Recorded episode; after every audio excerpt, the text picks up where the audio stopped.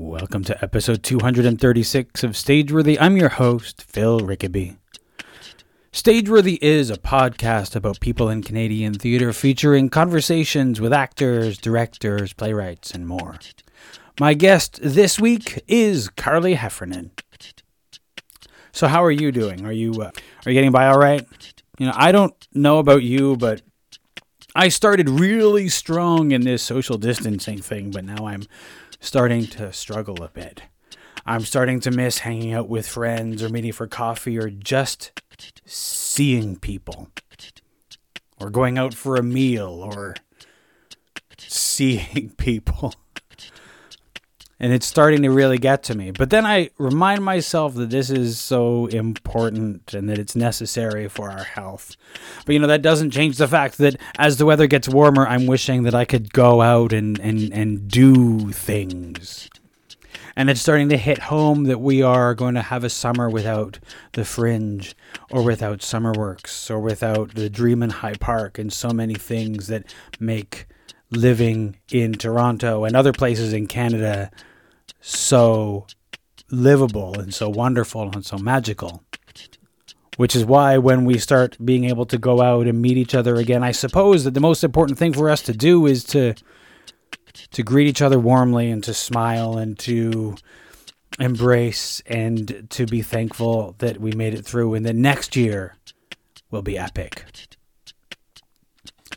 You know, a while back, I had the producers of the Play Me podcast, Laura Mullin and Chris Tolley, as guests. That's way back in episode 113 for those who are looking for it.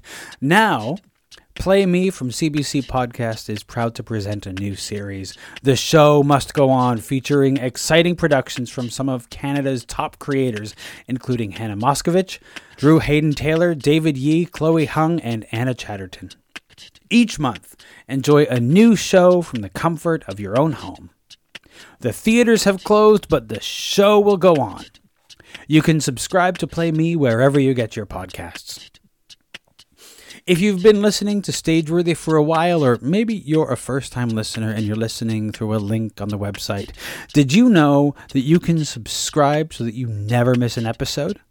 You can do that by searching for Stageworthy on Apple Podcasts, Google Podcasts, Spotify, or you know, wherever you get your podcasts, and clicking on the handy subscribe button so that every week the latest episode of Stageworthy will be delivered right to you. And if you subscribe, let me know that you're a new subscriber. If you want to drop me a line, you can find me on Twitter and Instagram at Phil Rickaby, and my website is philrickaby.com. And you can find Stageworthy on Facebook, Twitter, and Instagram at StageworthyPod, and the website where you can find the archive of all 236 episodes is at StageworthyPodcast.com. As I mentioned, my guest this week is Carly Heffernan. Carly is the creative director at Toronto Second City. We talked about how Second City has moved online in this time of social distancing, including all of their classes, and how Second City is presenting an online show several times a week called Second City House Party. Here's our conversation.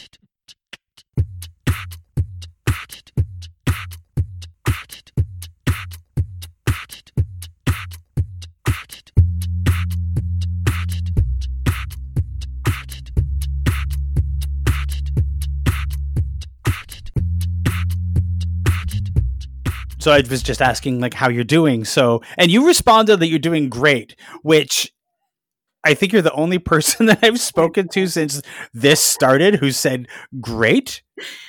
I, I made a real sort of promise or maybe more of a deal with the devil and myself. Uh, when this started, uh, I, I, said I was going to try not just survive, but thrive. And I think I'm doing a pretty good job, Phil, to be honest. Okay, okay. So you're gonna, I mean, you're gonna have to give us a little bit of of of like how. I will. I will. how are you? Are you doing that? I know, and all of it's legal. That's what I'll start with. I promise you. Um, right in a legal way. But honestly, I've, I've used the time so far to do to do a number of different things, you know, and and not big bucket list things, but but sort of medium of the road bucket list things. Phil, um, mm. I've, I've been trying to get in better shape. Um, humble brag, I've lost twenty pounds since we went into quarantine. Oh, wow! I know, right? I, I might have gained that much. I listen. Sometimes people find what other people lose. That's just how the lost and found works. this is true. This is true.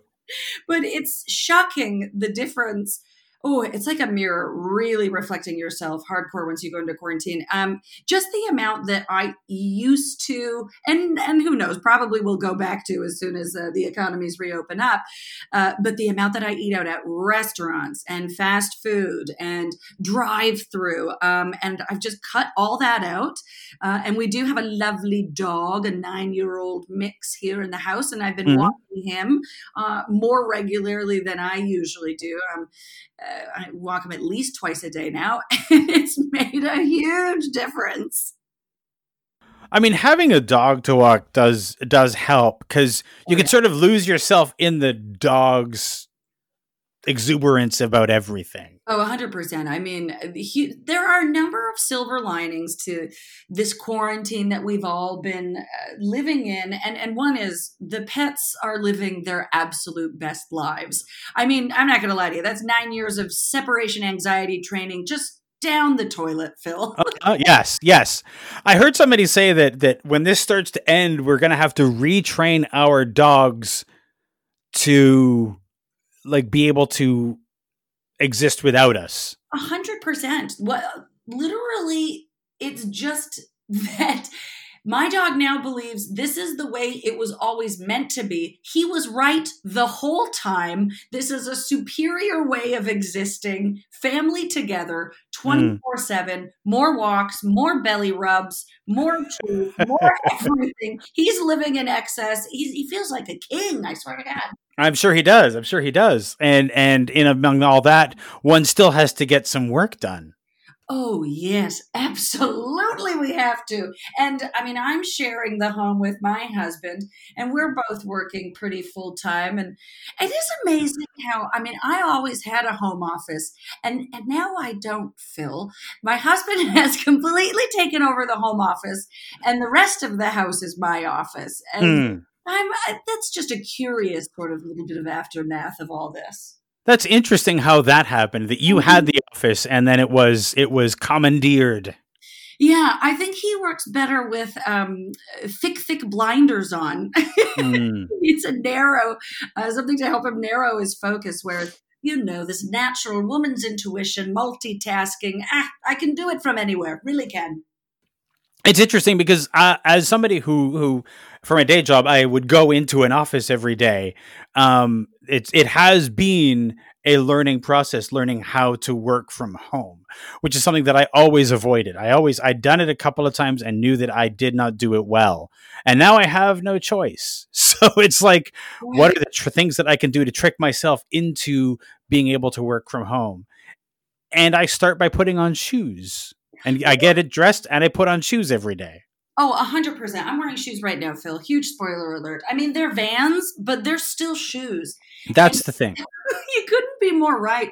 I remember I remember um, I'm a Queens grad, go Gaels, and I remember taking oh gosh, some sort of like learning seminar at Queens. I think it was an extracurricular type of jam.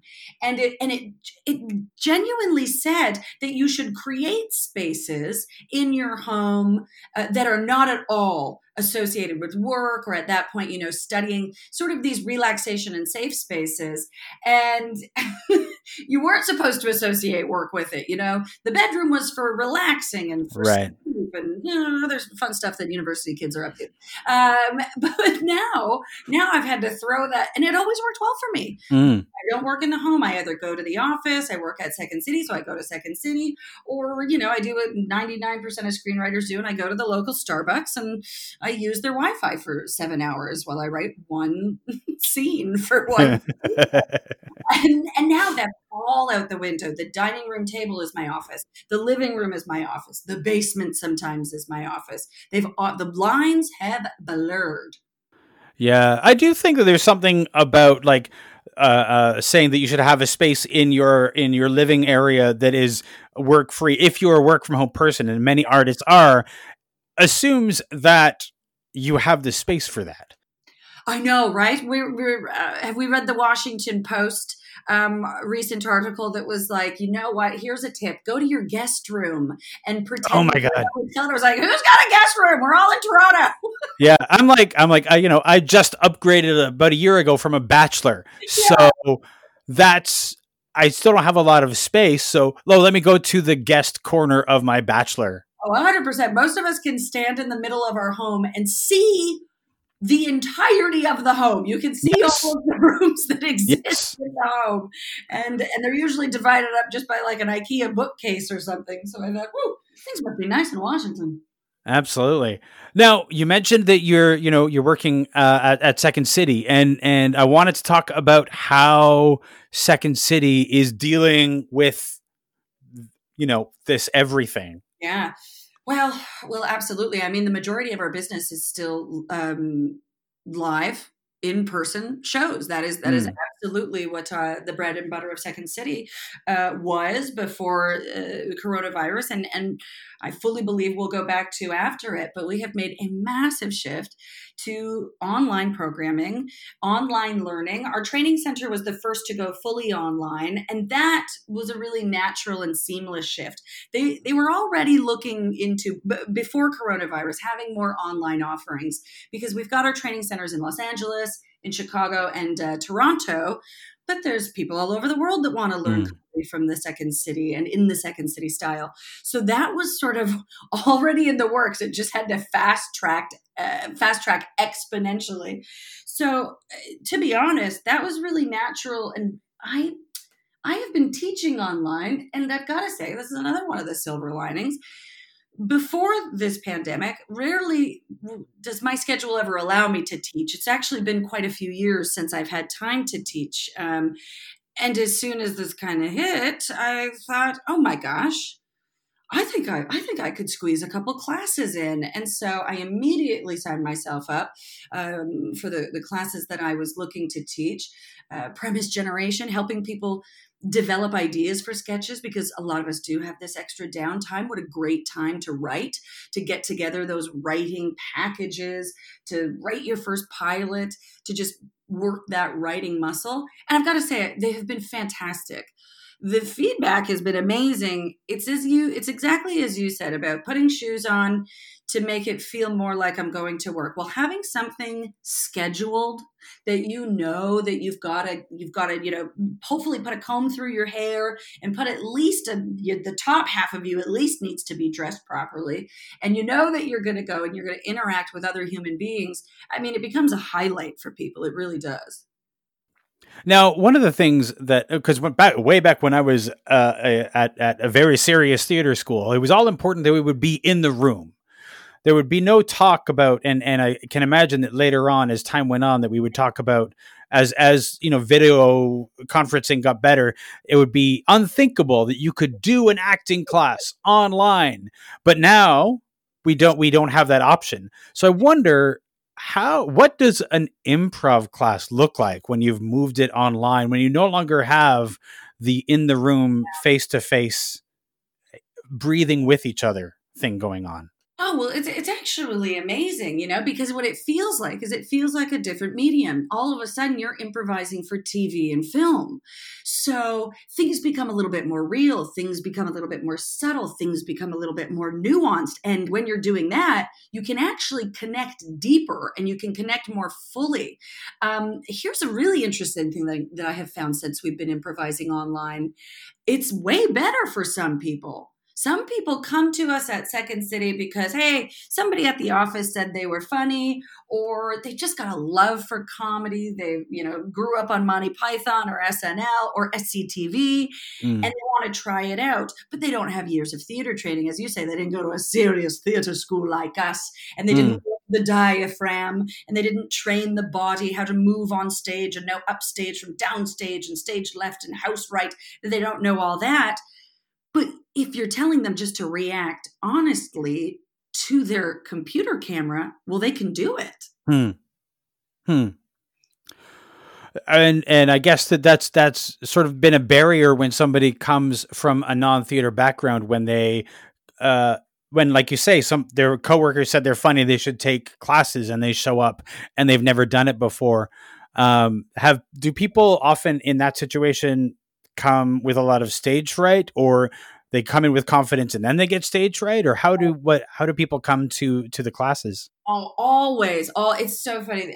In the, all shades of the rainbow is how they come for sure. At all ends of that spectrum, you've got some people that are coming in just absolutely full of, of gusto, and and to be honest, you have to crank it down a little bit. it's a, you're like, whoa, the energy is a little bit too much for the stage, for the classroom. Mm just for the whole world. Um, and then and then the exact opposite is what you can find as well. Um, i think that the most common is is yeah the sort of like mean um the sort of median. Wow i really don't know math terms. Why i don't know why i tried to pull that out of my back pocket. The most common would be a little bit of nervousness but then as you get that first laugh and you have your first laugh enjoying what someone else is doing, it really starts to fall away quickly. Hmm. Hmm. And so what kind of classes uh, have moved have like I guess yeah. everything has moved online. So um, if somebody was thinking, oh, I guess there's no chance for taking any classes at Second City right now, has the whole have all the classes completely moved online? Yeah, 100%. There are and there are so many interesting classes. You can take a class online with Second City right now in improv, you can take it in musical improv, you can take writing, you can take stand up, you can take public speaking, and you can take a whole plethora of new classes that have been tailored just to this online existence that we're all in. I'm actually currently teaching a class right now called Let's Make a Show Online, which is all about creating sketch comedy that is is specifically meant to be performed live on a Zoom platform, on an mm. online streaming platform. That's so cool. We've never done that before. And uh, I, as as some, you know, if we've never done that before, I'm curious, like how how do you put together a class like that if if it's something that hasn't really been done? Are you learning on the go, or oh, or a hundred percent. I've got the benefit that I've been working on our. We've got an online series of improv shows called Improv House Party, and we perform Tuesday nights. Oh, we perform tonight. literally like, oh, got a show tonight. Um, that's our girls' night in show. And then on Saturdays, we have improv house party. This is short form improv uh, mixed with some pre taped bits that we'll, uh, and segments. Sometimes it'll feel a bit like late night mixed with improv. And we've been doing that now for about three weeks, almost a month now. It's been amazing. We're still doing exactly what we were doing in the theater, which is so unique to Second City, is that, you know, breaking up the fourth wall, connecting with the audience and letting them actually shape and participate in the show yeah, it's absolutely trial and error. But what we have found now, we're in a bit of a groove. Humble brag. Um, the audience, the audience is having a wonderful time in our chat feature. That's where they're giving us uh, their suggestions, which we're taking and incorporating into our scenes. That's where they're giving us their ha ha ha's, their LOLs, uh, all their energy, which is fantastic. And then we've also been able to bring people up, as we say now. You know, in the theater, it's hey, we're going to bring you up on stage. Now it's hey, we're going to bring you up on screen. And just last week, we had an amazing mother and daughter who were watching the show from Colombia, and we brought them up on screen and they participated in the scene with us. It was absolutely fantastic. And to be honest, something that would not have happened uh, if we were live in our theater here in Toronto. True, true. Now, when all of this broke, when mm-hmm. everything when the toilet paper hit the fan, so to speak, and uh, everybody freaked out and everything got shut down, there were a lot of questions about like how do we move forward and and and what happens? How long did it take second city to decide how it was going to approach this? Oh that's a great question because it, it honestly felt quite quick. And i was doing i was sort of working on two projects so i was also on a, a tv set um, while this was sort of breaking. And we were really looking at the trying to really look at the data and really trying to be honest to look at what what was our government telling us to do and it was only about i think we closed our theater i think one or two days before um, Trudeau came out and said, "Okay, we're you know this is a uh, this is a state of emergency. The border is going to close." And um, Doug Ford came and said, "Okay, Ontario is in a state of emergency," because they had kind of just been oh, just leaning towards it. Oh, here's a new recommendation. Maybe no more groups of uh, 500. Okay, well now no more groups of uh, 250. And we're like, okay, okay, we, we've got it. Safety has to be first and foremost. And to be honest, I think I was in the theater for our last show, and the, because the audience dictates as well. You mm-hmm. can see ticket sales go back. People looking, hey, maybe can I can I move my ticket? I'd like to come see the show in another couple weeks when this is all blown over. Yeah, we know.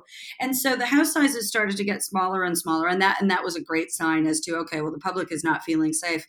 Um, let's let's definitely take a hiatus here at the very least. But I do remember being in the theater for our last show, and you know, in Toronto we're a theater that sits about 300 and there were probably only about 70 or so people in the theater that night and that was a saturday night so it's very very rare. And everyone was spaced out so everyone was feeling safe. And, and i do have to be honest it was this really incredible energy because everybody felt like they needed to laugh. Like as soon as the show started, mm. all the nervousness went away, all the fear went away, and it was just this beautiful comedic catharsis of everybody sharing in just some moments of lightness and levity, uh, because that is what we turn to a lot of the time in times of crisis. Is we're looking for comedy, we're looking for a way to laugh at what is going on, to laugh it off, really. Well, at, at the time that this was that this all started, wasn't like Toronto Sketch Fest? Yeah, it, like, going. Wow. they got like they finished that festival right under the wire. Because I remember going to see a couple of a couple of performances down at the theater center, and we were already people were already sort of like doing that, like eyeing each other and trying right. to spread out, and mm-hmm. and it was very awkward and strange. Yeah, and and I totally agree with you. And it's like I could, you could feel that tension. I remember being at the theater. I also remember being on set, and we um we were on set shooting, and on Friday we had wrapped at one location. We said, "You know, great! Oh, this was wonderful. See everybody on Monday. We'll be in our new location. That's going to be so exciting." And one of one of the crew members went to hug me, and I had a little knee jerk reaction where I was like, "Oh." I don't I don't think we should hug right now. And they're like, oh, sorry, yes, of course. But, but I think I was being a little overcautious at the time. At least I felt like I was. And then by Monday, I mean, we were not shooting. yeah. production. Things went quickly that weekend. Yeah. I work. I work uh, in my day job in the events industry, and our company had had instructed us if we're going to an event or we're meeting with a client, we are not handshaking. Do the elbow bump or the foot shake the foot tap. Do the wow. foot tap. Okay. I didn't even feel comfortable with the elbow tap. I was like, let's do the foot tap. But like that was we started that about maybe a week and a half before everything shut down. Oh, wow. And even then it was kind of like uh, half joking and also half like let's be careful because nobody yeah. knew anything. Oh, and I agree. And, and when you're in, you're probably, you know, you probably still had a spectrum of people with that spectrum of opinions. Some people saying like, no, we really have to take this seriously. I've been watching what's happening in Europe right now. And I've, and, and then you probably also had the people that are way on that other end of the spectrum that are like, this is absolute BS. This is all going to be over as soon as the weekend is done. Come on. And, and I've, I think I always land somewhere kind of in the middle. yeah. just kind of want to be that medium. The foot, I'm not going to lie to you. I've never heard of anybody doing the foot tap. And I think I'd fall over, to be honest. I think that's even more dangerous for me. I don't know. It depends on your balance, but I kind of like the foot tap. Just keep your hands in your pocket and tap one foot just, uh, just to, to, to, to, to shake hands. But I don't know. The problem with the elbow is we cough into those. Oh, 100%. And then we're tapping those. Anyway, I mean, for the events industry, it was very much like uh, you might have been feeling like it's no big deal, but as soon as events start getting canceled, yeah, you start you have to take it seriously. Well, hundred percent. And as a as an artist, you know, I mean, everybody, and you could see it. It was all over social media. Mm as everybody's gigs started to get canceled, you know, oh, I was going to do a show over here. The stand ups were like, oh, I was going to do a show here. People who had um, plays that were coming up and the runs of plays that just started getting canceled, canceled, canceled, canceled, canceled. And it just started to get further and further out. And then everyone thought, ooh, okay, this is, yeah, this is far more serious than maybe we uh, initially uh, thought. Yeah, and I was watching. You know, you've got your friends who are, you know, they, maybe they don't have a show, but mm-hmm. you know, they had one coming up, and they work in a restaurant. Well, now now that's gone too. And so like it's a tough time for everybody um, to try to make things make things work. Um, now you can answer this or not, but uh, Second City is able to uh, continue paying their their employees and their performers uh, for for the work they're doing yeah, our faculty is all completely paid still. And a lot of our performances, what we're actually doing is basically um, we're kind of performing in this really interesting and odd space where it is very experimentational. Um, and so we're kind of, you know, living in that that really fun honorarium zone, um, which mm. is hmm. which feels very natural uh, for improvisers. A lot of us are, this is unfortunately used to getting uh, paid in beer and pizza. So, and you know, we also want to be very mindful that um, that anything that the company offers doesn't, you know, um, exclude anyone from what the government is offering too. Mm-hmm, mm-hmm. That's kind of something that we have to watch. Uh, to be honest, what I found so much from our performers is yeah listen we, we can all use a little bit of scratch right now for sure but it is genuinely the performing and performing with other with other improvisers with other comedians that is the highlight of it that, that that is truly what makes it worth it the thing i hear the most after we do a show is uh, thank you so much because for 45 minutes i really forgot that we were in a crisis i really mm. forget i really escaped that's pretty awesome. Yeah. Um, it's interesting because talking with you about the way that Second City is doing its classes and its shows is very different from hearing about how um, people are trying to do their theater mm-hmm. online. Um, because theater in itself requires a room with an audience and things like that, and it's hard to translate that to a Zoom conference, especially when we haven't been writing for. Zoom. And, and I mean, so we're so lucky because we're improvisers. And and what do you do in improv is you literally you make it up and mm-hmm. you and you change it based on what the audience is saying, based on what the world is saying. We're also a house of satire, so our whole job when we are creating our sketch comedy reviews is to look at the world around us and reflect it up onto the stage. Well, now we're looking at the world around us and reflecting it up onto the screen. Mm. Um, so for us, it feels very natural. You you really have to, I believe I think even if we if we were doing Shakespeare, honestly, even if somebody said, "Okay, Carly, you've got to put this fabulous uh, King Lear's got to go on Zoom," I go, "Okay, okay," um, you have to reimagine it. You yes, yeah. have to reimagine it. It cannot be. You cannot think that you're just pointing a camera at a stage with stage actors. That's not the medium anymore. So you've got to shift and you've got to reimagine and sh- and shape it to suit the new medium that we're in. Mm-hmm, mm-hmm. Um, now, uh, we've talked a little bit about how Toronto is dealing with all of this, but there are other second city um, uh, uh, companies. Are, are, they doing the same as Toronto? Absolutely, they are. Um, so we have Chicago, which is another one of our resident stage second cities. It's also the home, it's the birthplace of it. Um, and then Los Angeles is primarily a training center. Though mm. Los Angeles is doing a really cool improv show um, uh, online as well, Thursdays at 2 o'clock Eastern, 1 o'clock Central, which means that's 11 a.m. Pacific. I'm learning about time zone. Wow. Very fun for me. It's called The Really Awesome Improv Show, and it is um, our TYA show. This is a show that is for families, and it's really, really fun. And to be honest, it, this show is free. So I know that a lot of parents are having a hard time out there right now. Mm, Nobody mm-hmm. ever thought they were going to spend this much time with their kids. In fact, amazing um, Canadian actor and comedian Jonathan Torrens very early on tweeted that when he became a father, so when he first became a father, everyone told him it's going to go by so fast. You really have to cherish it, Jonathan. Like it's going to go by so fast. And he just said, Well, none of them ever anticipated this.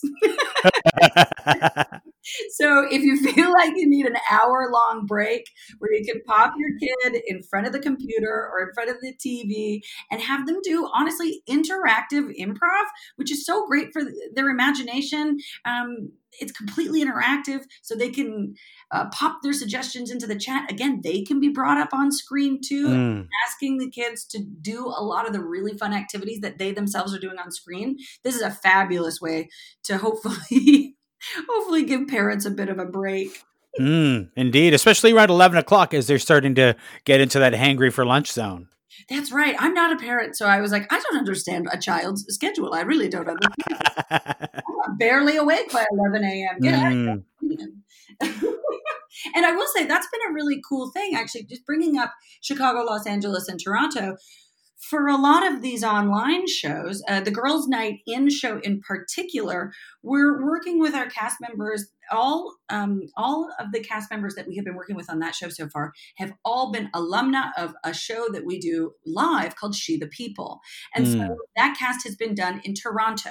Uh, sorry, rather that show has been done in Toronto, in Chicago, in Washington D.C., in Boston, and so we have cast members who join us every Tuesday night from all over the place. Mm. And all of a sudden, we've got these amazing international casts, and they're so happy to meet each other and so happy to improvise with each other. It's again, it's one of the silver linings um, that I've been able to find in all of this. Mm, that's amazing. Now, if we could, I would like to talk about your journey to coming to Second City. What you you mentioned going to going to Queens, did you intend to be uh, uh, directing improv shows or to be involved with improv when you went to theater school? Absolutely not. I wasn't an insane person. Come on, Phil. I had applied to a teachers college for UBC and fully intended to be an English teacher. which is a nice, which is good. And thank you to all our teachers who are teaching online these days. Mm. Uh, but um, I genuinely, I ended up um, with I was I was at Queens for political studies for one hot year, and then I was a constituency assistant for an MPP, and I was like, "Whoa, this is this is brutal. I don't like this." Um, but I always had a love for politics, um, so I kind of switched over to English language and lit and drama. Mm. Um, it's, it's um, natural out of politics. Um, and and I really did fully intend on going to teachers college because I, I I just thought you know a, a, career in the arts seemed like such a dream to me. Uh, I was a little bit from more of that. Um, that, that way of thinking of like, well, there's uh, there's only one Meryl Streep and she's already out there. But I had a professor who encouraged me to try uh, to try acting, to be honest. And so I thought, well, geez, I okay, I'll go and I'll, and I'll try it in Toronto for a year. And I say I was so lucky. I was doing a show at the Tarragon, and we went to Second City as like a bonding night. I saw the show; it was the first uh, first time I had ever been to a Second City show, uh, and I loved it. And I hmm. immediately mm. went home and went online and saw that they were having auditions for their conservatory program. Uh, I auditioned, I got in, and then immediately after uh, conservatory, I, I, got hired to the touring company. Uh, it was all very whirlwind, to be honest. It, it worked out very, very well for me. I'm very lucky. I want to. There's a, a, few things I want to unpack there. First, first question is, um, so you went you you had an eye for politics mm-hmm. at first. You that was going to be your career. At what time did you decide on politics, and had you been doing theater before that? I had, yes, absolutely. I had I had a pretty good singing voice, to be honest, um, from a very early age. So, you, what you do with a kid that can sing is you shove them into musical theater immediately. so I had done so much musical theater in elementary school and high school. Um, was never was never a dancer though, so so knew that I wasn't going to be Broadway. Um, and then once I got to Queens, I found a a couple of shows. There's so much self producing and student producing at Queens. Honestly, it's a great program to be a huge plug for Queens University right here. Um, but it is, it's a great program um, that gets you that gets you really used to what it's like to actually come and try and be an artist uh, in a city and, and self produce. There's a show there called Queens Players, and it's pretty raucous. It, it does involve some drinking, but to be honest, it's basically sketch comedy and it was the first time I had ever done anything that was even remotely close to sketch comedy. And mm. I loved it. I still didn't even know what to call it though at the time. I was like, yeah, I guess this is kind of like Saturday Night Live, but it's on stage and there's more drinking or less drinking, depending on what era of Saturday Night Live you're watching. Mm. Um, eh, but I still didn't think that there was a career there. You know, there's not a lot of, there's not a lot, and I do hope we remedy this to be honest. Um, you don't learn comedy as an art form in when you're growing up. And and even then even with the higher art forms with with music and with dance and with theater, they're still kind of thought to be these long shot career paths. And then comedy is mm. the black sheep of them all. Yeah. So it just hadn't crossed my mind. And it wasn't really, honestly, it wasn't until I saw proper professional sketch comedy in a theater with beautiful lights and talented performers that I thought, oh my gosh, it can be a job. It really mm. Uh, and I just followed it. I just followed it so hard after I saw it. I was hooked instantly. So when you were when you when you before all of that when you were looking at, at, at politics did somebody say you should go into politics what made you think that politics politics was going to be the thing you wanted to do oh my gosh it, it, well hilariously oh man who's going to hear this but here we go um, um, my father is very political um, okay. but we have very opposite political opinions, and so we're we're pretty much inver- inversions of each other, to be honest, politically speaking. Um, and so that that was really inspiring um, to to kind of, it, it maybe.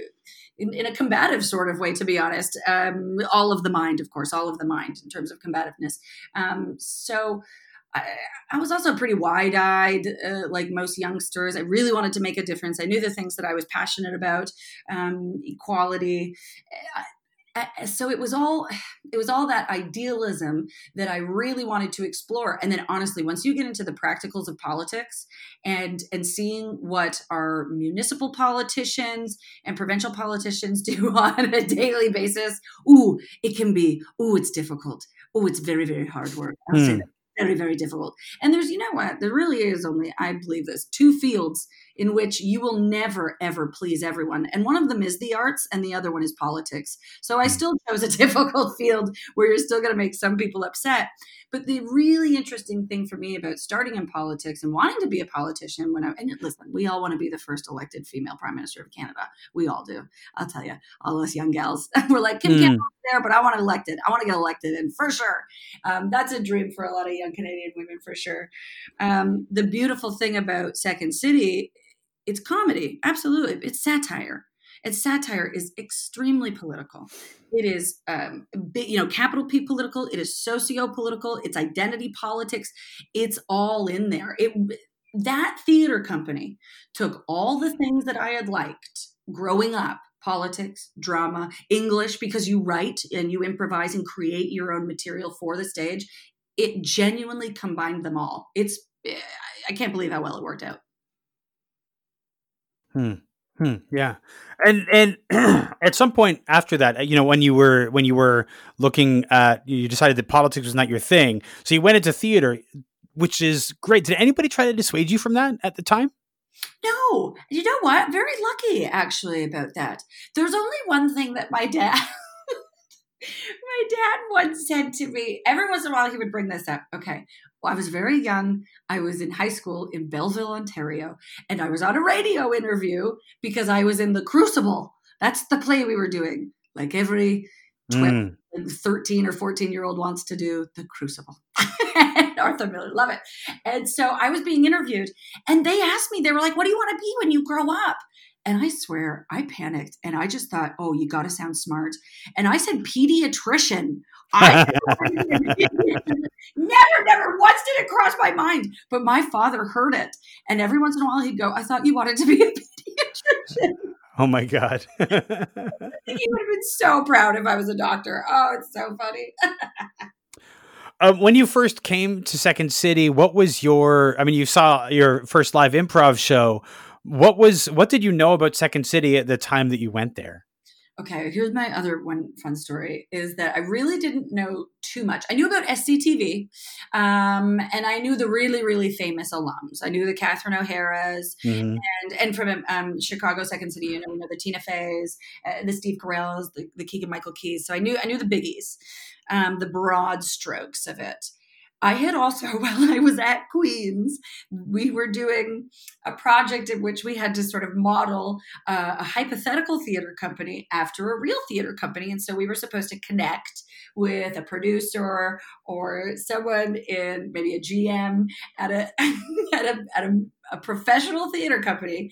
And we were supposed to model after that, get information from them for our project. And I had reached out to Second City and no one ever got back to me. Oh. Really, my And I told my executive producer about that years and years later, which was very funny. He was like, I don't think I ever got an email. And I was like, yeah, probably not. I literally probably sent it to like a spam email. I didn't know. I was 20 years old. I didn't know anything. Yeah, what would you know? What would you know about that? Right? What would I possibly know about who to contact about your annual budgets for your sketch comedy theater? but those were the big things. I knew the famous alum, and I knew that they had not written back to me. So I really had both ends of the spectrum, a little yin and yang. You know, I remember when I started theater school in Toronto, and uh, one of the or w- within my first year, I remember because I, you know, I grew up watching Second City, watching SCTV, and and seeing those those greats. And so I, and occasionally on the news, somebody would talk about the the old fire hall. And mm-hmm. so I, I, was in the at, at, theater school at the time that the old fire hall was still a second city venue.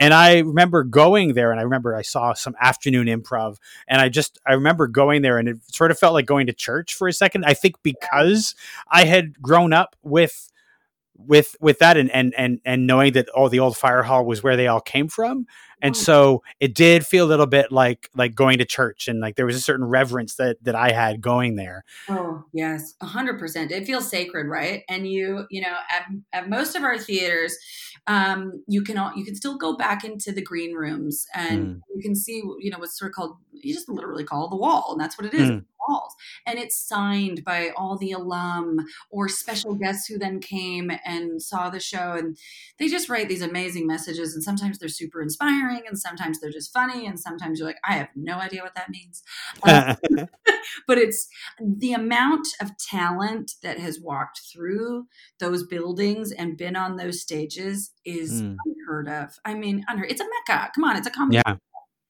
Absolutely. Well, I mean, it's always interesting when you would when you would hear about somebody going from Second City to something like SNL, yeah. for example, like a Mike Myers and all of the people that came before that who who went from Second City to Toronto. And I always, I think, because I'm Canadian, I always notice the people who went from Second City Toronto to SNL. Um, and and and that's sort of like the oh, that's the path. You think yeah. that's that's how it goes. Is you go, you start there and you go there. Oh yeah, I mean we're always so proud of our Canadian talent. Um, I, I I'm so proud of Canadians who have gone um, and just been on the Second City Chicago main stage, because um, that in itself is a very few select amount of people. Uh, Lauren Ash, who uh, shockingly is from the same town as me. We, we're both from mm. Belleville. Ontario. Just so weird. Um, hold on, hold on. I need to stop for a second. You're from Belleville? Yeah. I'm from Belleville. No, you're not. You're from Belleville? I spent the first 10 years of my life in Belleville. My dad taught at the Sir James Whitney School of the Deaf for the first 10 years of my life. So what? I went to Albert yeah. College, which is right by. Which right oh, by. shit. Yeah. Yes, baby. Yeah, yeah. That's so funny. That's funny. what a small world. I know, right? Lauren Ash is also from Belleville, and she she did um, she was in she was in facebook reloaded as the first uh, main stage revue that i ever saw at second city. Mm. in that revue and i was like wow she is so talented. And then she went on to do chicago second city. She did a couple main mm-hmm. stages there. Now she's on nbc superstore. She's a big famous celebrity. I love mm. go belleville. Yeah. Um now as we continue into the social distancing uh, uh, situation that we're in, and theaters around the country are sort of announcing how they're dealing with it. With, for example, is Stratford canceling their season, and Mirvish Productions announcing that they would not be starting their season until January, uh, and things like that. How, what does this mean for Second City? Is is are you are are you going to find ways to put uh, your your main stage shows? Uh, online in in some way, or or what do you think that looks like as this stretches, but for a long time before we can reopen our theaters? Yeah, hundred percent. I mean, we're very much living in that zone right now, um, and and the number one priority has to be the safety. It really does it has to be the safety of the public and the safety of our performers. So that is you know the driving force behind all the decisions that we will make. However, we also do want to create satire about what's happening right now. And so there might be some sort of hybrid way where there's some sort of live aspect. There's some sort of pre-recorded aspect to these shows. You know, we're seeing what SNL is doing at home. That's all pre-recorded and edited, but we still want to have that magical aspect of Second City, which mm. is that it's happening live in the moment and that we're incorporating the audience into it. So I can see a bit of a hybrid, to be honest. That's where that's where my gut tells me that we're leaning so far. And then and then you know even when we do even when the restrictions come off I think that that hybrid might continue in a way in terms of how we consume this medium. I think we might find the safe ways to come back into our theaters, but also try and maintain this online audience and online presence that we're that we're cultivating right now. Hmm. Um, hmm because there has been something really special about having international viewers at all these shows, having people tuning in from Brazil and Colombia and England, New Zealand, from from genuinely everywhere uh, across the globe. That's been really cool. And so if we can kind of keep all the positives from the experience that we're in right now, mash it together with the positives of what we love, where we came from, and, and genuinely create something new and innovative. Mm. That'd be the best mm. to do it. Yeah, that'd be pretty amazing. I always think I think because we always want this to be over, right? You know, uh, all of us who are stuck at home and there's no theater and all of this sort of stuff, we would like it to be over. And then I start thinking about um, when we start thinking about reopening our theaters. When do we know that our audience is ready to come back? Well, 100%. They have to tell us and and and everyone is unique, you know what I mean? Some individuals are going to take a longer time to feel comfortable in the theater again and, yeah. and others are just chomping at the bit. Sure. Some of them are protesting um, in front of yeah. um, Queen's Park. yes, they want their they want their haircuts. Um, I'm sure it's theater that they're after. Satirical. Oh, if only it was. If only it was. Um, there is that that idea though if you move too quickly there used to be a time when a cough in the audience would not incite panic.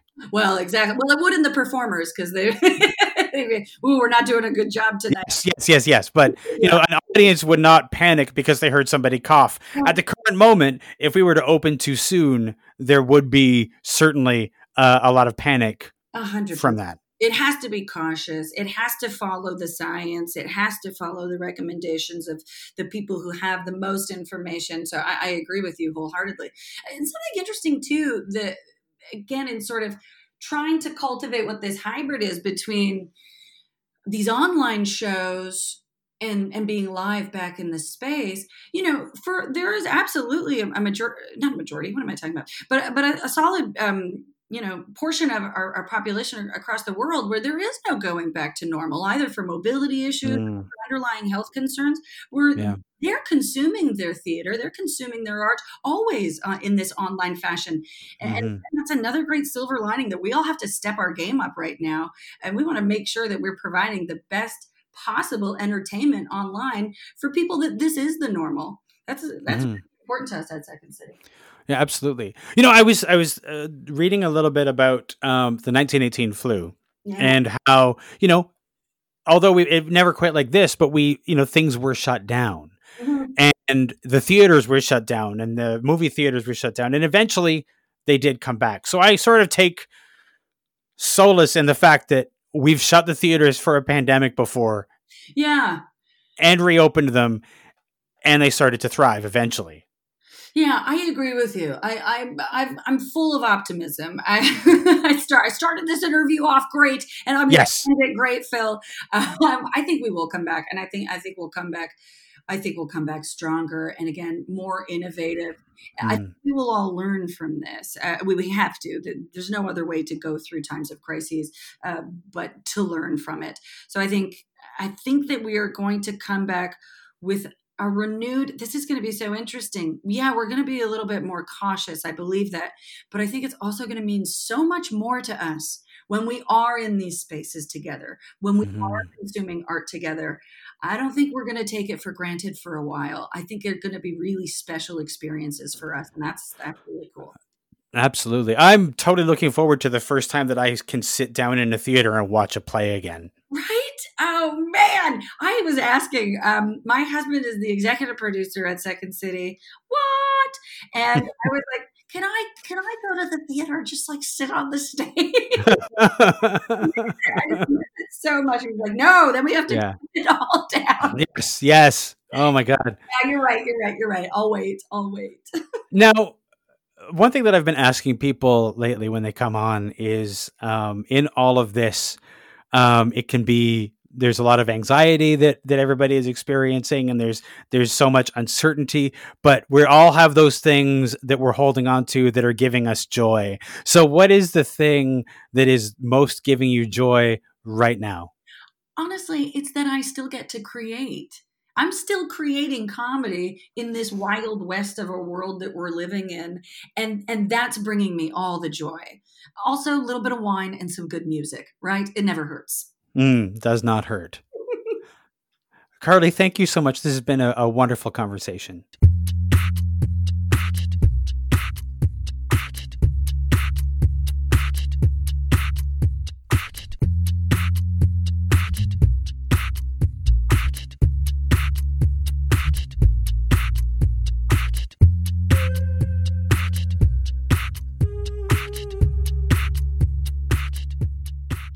This has been a Homebody Productions production.